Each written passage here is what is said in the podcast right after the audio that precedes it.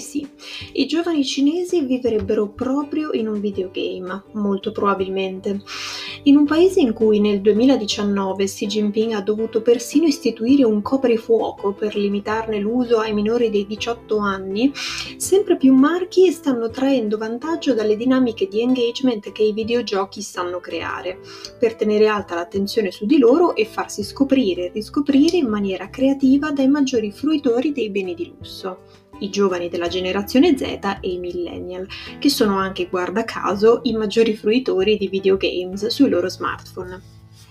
Parliamo della gamification, ovvero trasformare la conoscenza e la comunicazione di un brand attraverso un videogioco. Lo scopo di una strategia del genere è quello di andare incontro alla forma mentis dei giovani cinesi. Ma come fanno i videogame a creare questo engagement? Attraverso due semplici fattori 1. Far divertire e 2. Dare soddisfazione all'utente. I brand di moda e di lusso desiderano esattamente questo tipo di engagement. In un mondo che ci bombarda di marketing e innumerevoli brand, mantenere alta l'attenzione sul proprio marchio può essere davvero complicato. Il videogame è un'opportunità per coinvolgere le persone e immergerle nell'universo del brand tramite un'esperienza creativa. Ma vediamo come due brand del lusso hanno implementato la gamification in Cina. Guerlain. La famosa azienda cosmetica francese nel 2019, per lanciare il suo nuovo rossetto Kiss Kiss, lancia anche un videogame su WeChat ispirato al Tetris. Il gioco, che aveva come protagonista il nuovo rossetto, ha attirato più di 10.000 utenti e l'azienda ha selezionato 300 giocatori per vincere il nuovo rossetto, da ritirare in negozio. Lo scopo era costruire hype attorno al nuovo rossetto e attirare la gente al negozio per ritirare il premio e vendere gli altri prodotti. Un altro esempio è Fendi. Nel 2019 la casa di moda romana ha lanciato il suo primo game su WeChat, un gioco a livelli che ruota tutto intorno alla scoperta di Roma e a comprendere la cultura di Fendi. Per i vincitori del gioco, Fendi ha messo in palio biglietti per un viaggio da Shanghai a Roma per tre giorni, alloggi in hotel e un giro turistico per la città. Ma l'esperienza gaming non si conclude solo a livello online, ma è anche offline. Sono sempre di più infatti le stazioni di videogame negli store di lusso come il Coco Chanel Game Center a Chengdu, dove è possibile cimentarsi in videogame e vincere premi direttamente in negozio.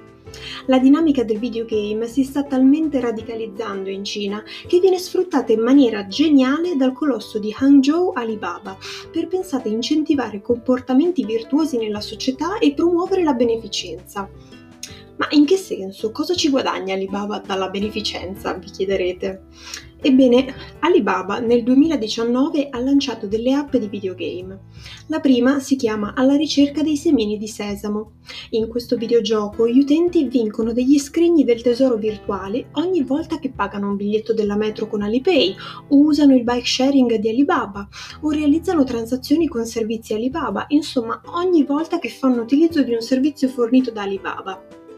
Tenete presente che l'azienda è talmente capillare nei loro servizi che ciò può avvenire anche molte volte al giorno per un cliente cinese medio.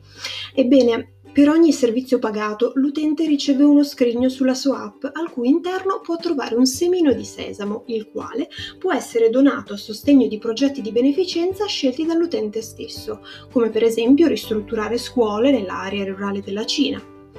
Gli altri due videogame hanno una logica simile a quella del Tamagotchi. Devi tenere in vita una gallina o una pianta. Il cibo per sfamare la gallina e l'ossigeno della pianta lo ottieni utilizzando degli innumerevoli servizi di Alibaba. La gallina ti ricompenserà con un uovo che potrai donare, ovviamente in rappresentanza di donazioni, a una NGO certificata a sostegno di progetti che più, che più interessano all'utente.